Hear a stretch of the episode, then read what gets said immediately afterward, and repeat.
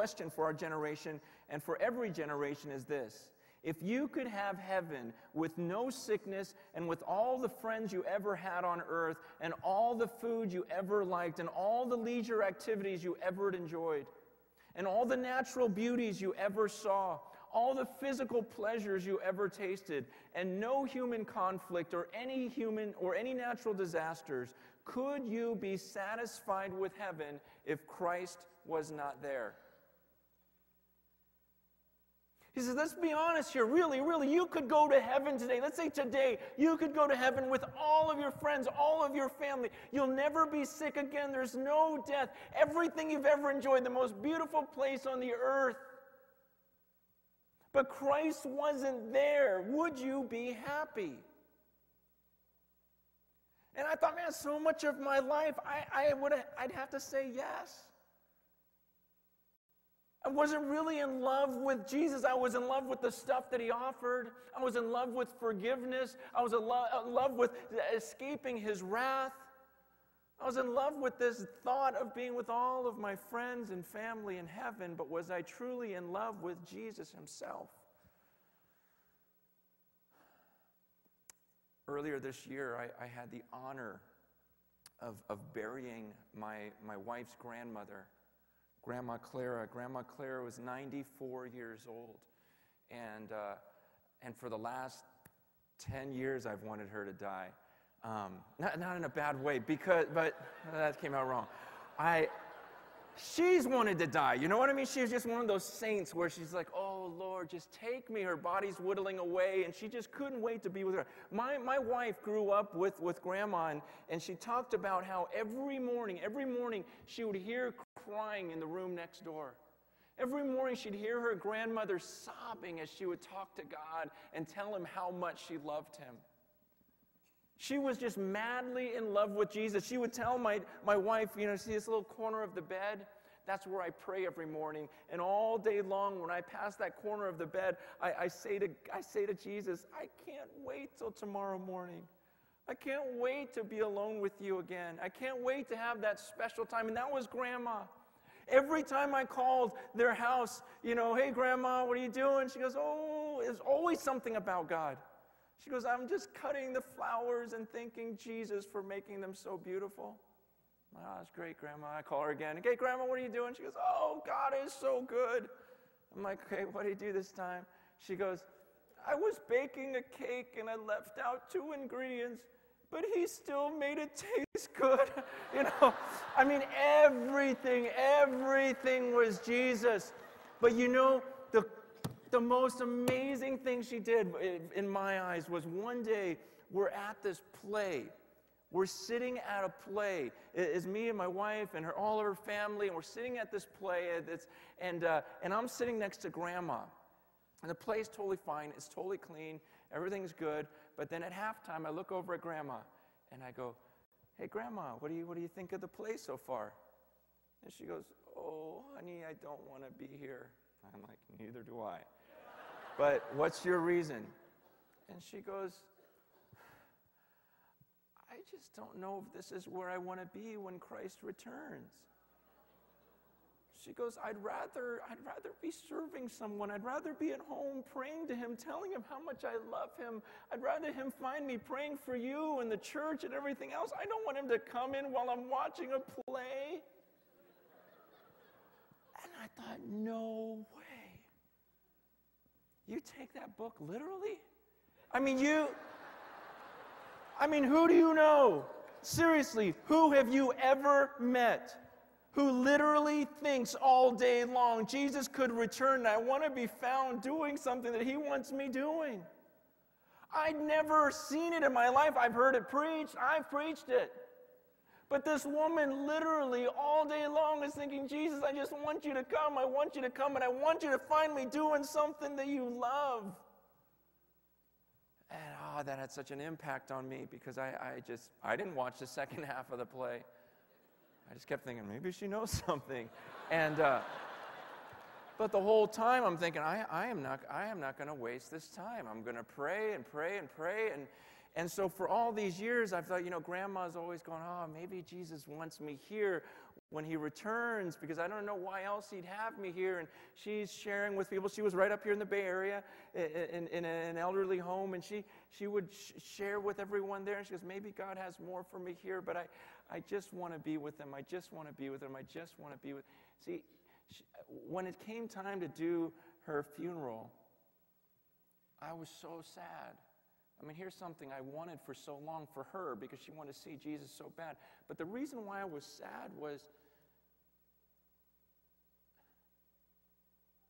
she was that example to me of someone who is in love with Jesus. I've got a lot of examples in my life of great pastors, men of God who stay pure, men of God who are willing to preach the Word of God. I've got examples of that. I know some of you guys serve like crazy. You work hard for the Lord. And I know a lot of people who've done some great things for God. But how many people in your life are truly lovers of Jesus? The person of Jesus Christ. See, to me, that's what she was. And, and so often I get busy with all this other stuff and I forget the most important thing. Some of you are pastors. My question is Are you in love with Jesus right now? Honestly, in love. You know what it's like to be in love. Are you in love with Him right now? Because you can be really successful as a pastor without being in love with Jesus. I, I figured that out. Man, it hit me a few years ago. Man, I realized, wow, I'm not really in love with Jesus. Honestly, I don't really love my congregation. They're starting to really bug me. I really were. But man, was the church growing. And I've been, people start seeking after me. Hey, will you speak here? Will you speak there? It's like, well, I don't love God, don't love people. Is that all right? that's fine, that's fine. You're funny. You know, it's just, I mean, the truth is, is you can be a very successful pastor in America without loving God and without loving people. And that's just a, a small problem considering that sums up this whole book. Love the Lord your God with all your heart, all your soul, all your mind, all your strength, with everything that's in you. God says this is about love. It's always been about love. Man, that was Deuteronomy 6 5. Hear, O Israel, the Lord your God is one, and you shall love. Love him. That's what God wants from me. He wants that. That's what any father wants from his child. And, and God gives us that picture and says, Do you love me? Or you just want heaven? You just want forgiveness? You just want to use me? You just want what I can offer? Or are you in love with me as a person? I, I love what he says in Jeremiah, Jeremiah chapter 2. God says, to, to Jerusalem, to Israel. In, in Jeremiah 2, verse 2, he says, I remember the devotion of your youth, how as a bride you loved me and followed me through the desert, through a land not sown. Israel was holy to the Lord, the first fruits of his harvest. And all who devoured her were held guilty, and disaster overtook them, the Lord said. Then, verse 5, he says, What fault did your fathers find in me that they strayed so far from me? And they followed these worthless idols and became worthless themselves.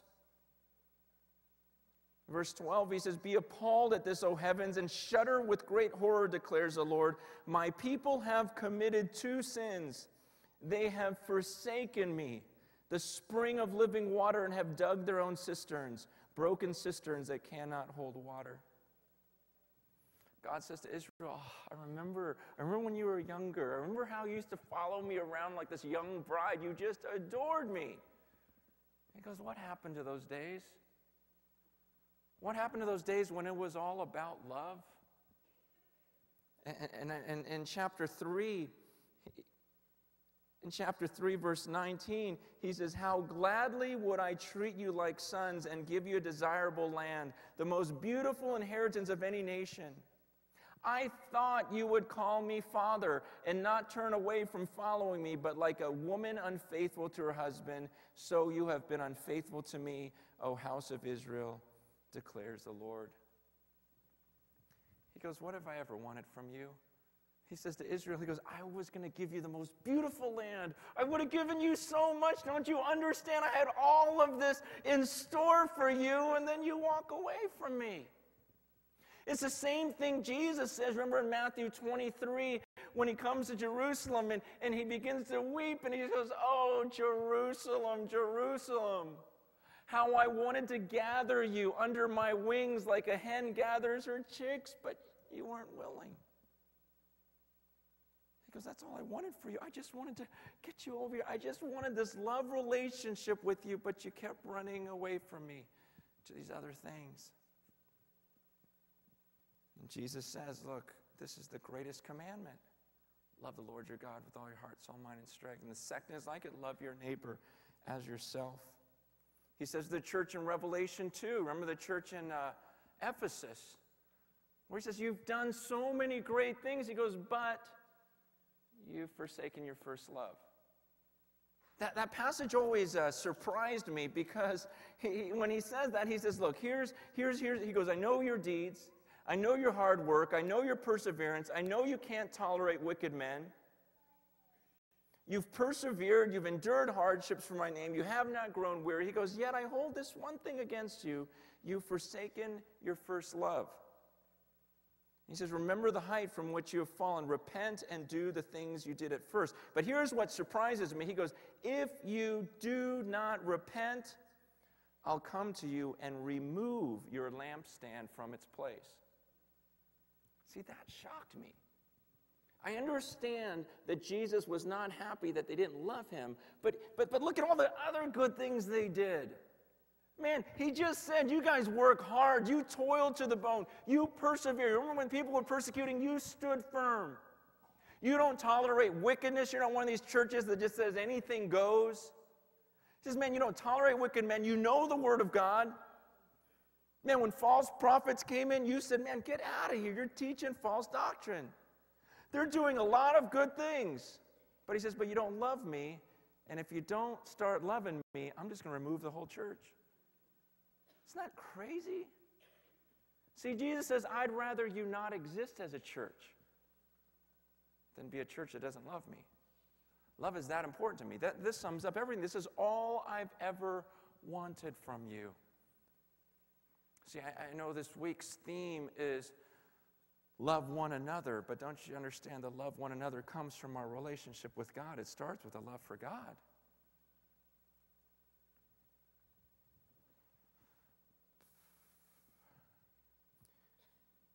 A little while back, I was looking at Matthew 25. You guys know the passage, the sheep and goat judgment, where Jesus says, I was hungry, you didn't feed me. I was thirsty, you didn't give me anything to drink. And I thought, I, have heard this passage my whole life. I, I've heard it my whole life, but can we really take that literally? That that's Jesus over there starving, that that's Jesus that's thirsty, that that's Jesus without clothes. And I started thinking, you know, we, we talk about loving God, but is there a more tangible way to love God than to love the least of these?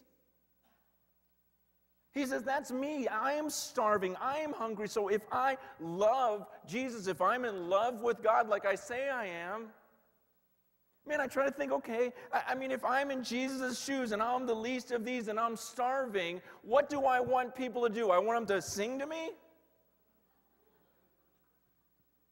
Man, that's fine, sure. Bring a crowd, sing to me, but a sandwich would be nice. and I just started saying to the church, wait a second, if we really love Jesus, Jesus says, well, then love the least of these, because that's me. Let me judge for this. And the whole love one another in our church came out of this idea of wait, no, I have to love Jesus first and foremost. And that's how I love Jesus, is by loving these others.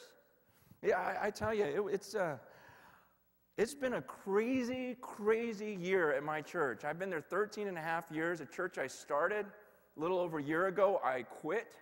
I stopped because I was just kind of going nuts in my head because I'd read some of these passages and go, we're not living this out. What is this, a game we're playing?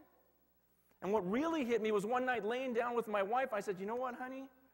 You know what's really killing me is that if Jesus had a church in Simi Valley, I bet you mine would be bigger.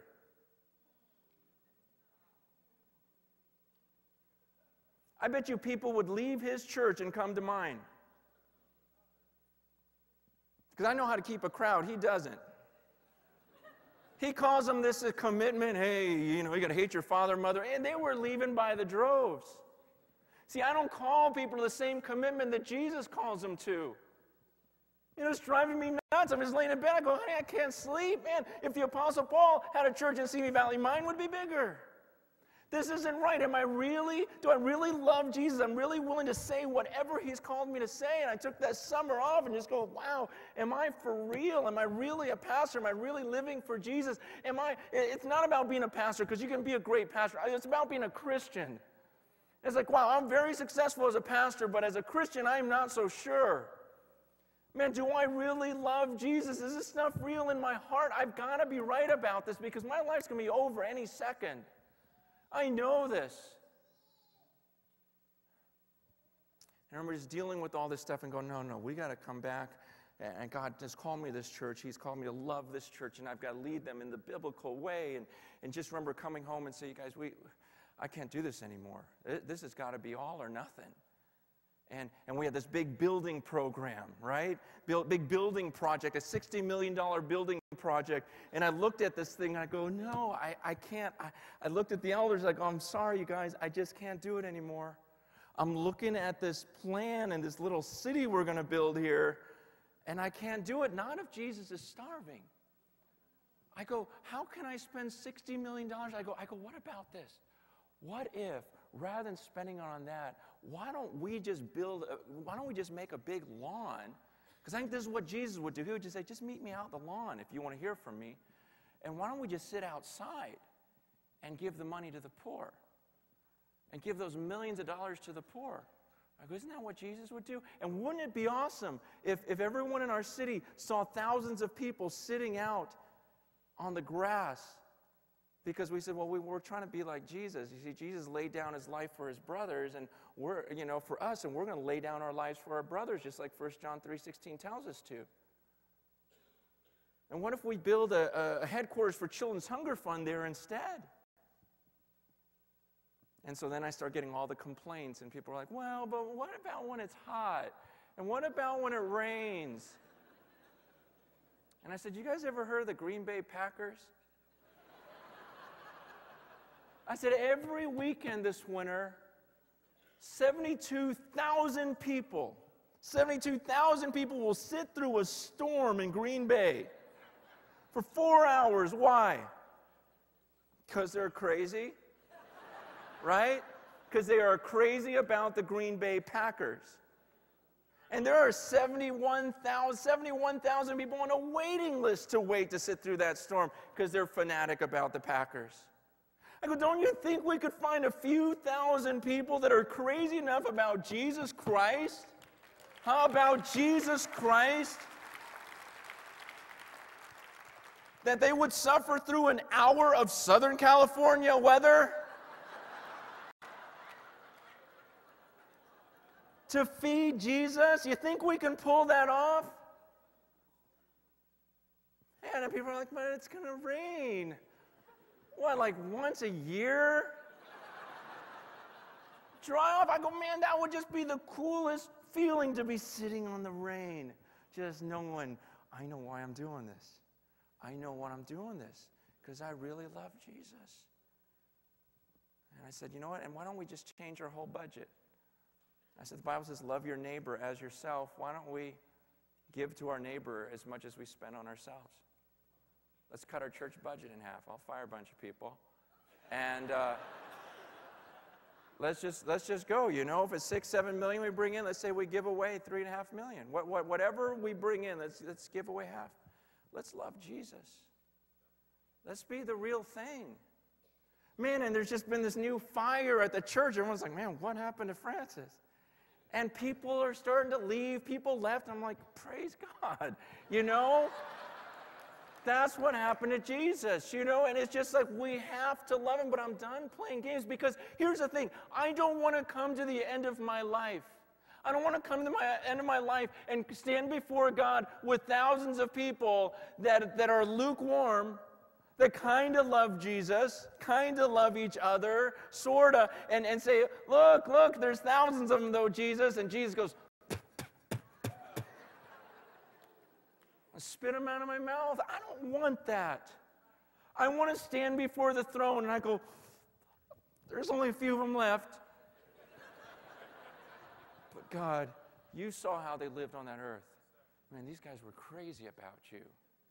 You saw the way they lived.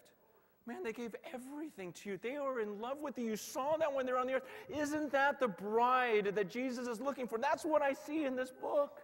See, for too many years, I would look at this book and I would read things, and then I would look at the church and go, wow, that just doesn't match up, and it drove me crazy. I mean, you know what I'm talking about. There are times when you are alone and you open up this book and, and, and it hits you, doesn't it? Where you go, man, this is so different from church today. I don't even know where to start. And it's been killing me for years. But then you go to church and everyone else seems okay with it. So you just kind of sink in and go, well, I guess I'm fine. And people are saying that I'm godly. And I'm just done with that we just pretend that we have peace, and it's not right. Man, so eh, it's just so, it's been one of the greatest years, uh, uh, definitely the greatest year of ministry. For me, my church, I mean, we, we just got a bunch of, man, psychos down there in my church now. They will do anything, whatever. And it's just such a joy to go, wow, you guys, they're going all around the world now. They're giving like crazy. It's, it's been nuts. And God's been faithful. God's been faithful. We, we committed. We said, hey, you know, let's just, children's hungry, let's give them a million dollars this year. This was just last week, and, uh, you know, it was our second payment. I'm like, wow, every three months we give them a quarter million dollars. And, and, and I was like, wow, we ran really tight over the summer, God. Are we going to get through this thing? And quarter million dollars, and we usually get about $90,000, $90, a weekend. I didn't announce anything. Guess what our offering was last weekend? $251,000. I go, no way. I was like, Lord, you're doing it. You're doing it. I, I didn't even ask for the money. I didn't even tell them this was the week of the payment. It just comes in everything. Don't you love it when the supernatural things happen that way? Where it's like, you know what? It just doesn't make it doesn't make any sense. Doesn't make any sense at all. And I, have always seen it in my personal life. And this was the first year I said, Lord, I'm going to test it with the church. You've been faithful to me as an individual. You be faithful to Cornerstone Church man, I know it's going to run lean because we're giving away so much, but you just make it happen when it's supposed to happen. And our God is so faithful. And I, I, just, I just love it because I finally, as a pastor, don't feel like I'm playing any games. I don't feel like I'm playing church. I'm just saying this is Christianity. We're followers of Jesus Christ. And my prayer for you this weekend is if you feel like you've been playing games or whatever else, it's, it's, not anything to rebel against the pastor or anything like that. It's about you as an individual, it's about you discipling others. Because, you know, sometimes when I give a message like this, people go and they want to chew out their pastor. And it's like, no, no, no, no. It's not even about that. I got convicted by people in my church living it. You know, it, it, it's, that's convicting when you see the Holy Spirit in someone else's life. Because I'm guessing it's not about your pastor, because I bet you your pastor didn't tell you, hey, don't give too much. don't hold prayer meetings at your house, I'll kick you out. You know, don't. No, he would love that. It's just to do those things and to disciple, because so often we want to blame our church. We want to say, well, my church isn't like yours, my pastor's not like you. That same thing Adam did, right? He says, ah, it's that woman you gave me. and we want to say, ah, it's that church you gave me. It's that pastor you gave me. No, he says, you. You go and make disciples. You make disciples. And you teach them to observe everything, everything I've commanded you. And lo, I'll be with you always. I'll be with you. And there's nothing like that, nothing like the peace of Jesus, you're with me. And let's lead these people to become more and more like you, to love like you. I love following Jesus. I just love it. I just absolutely love it, and I love Him. And my prayer is that you would be madly in love with him. And if this weekend you're not, get some time away. Get some time alone. Just run in the Father's arms. Just put your arms around him. Would you join me at the word of prayer right now?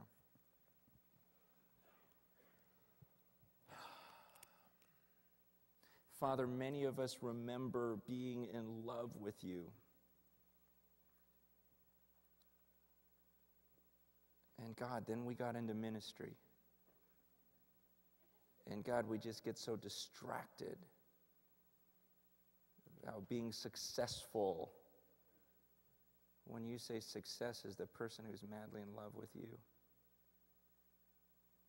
God, give us the boldness to say whatever you want us to say.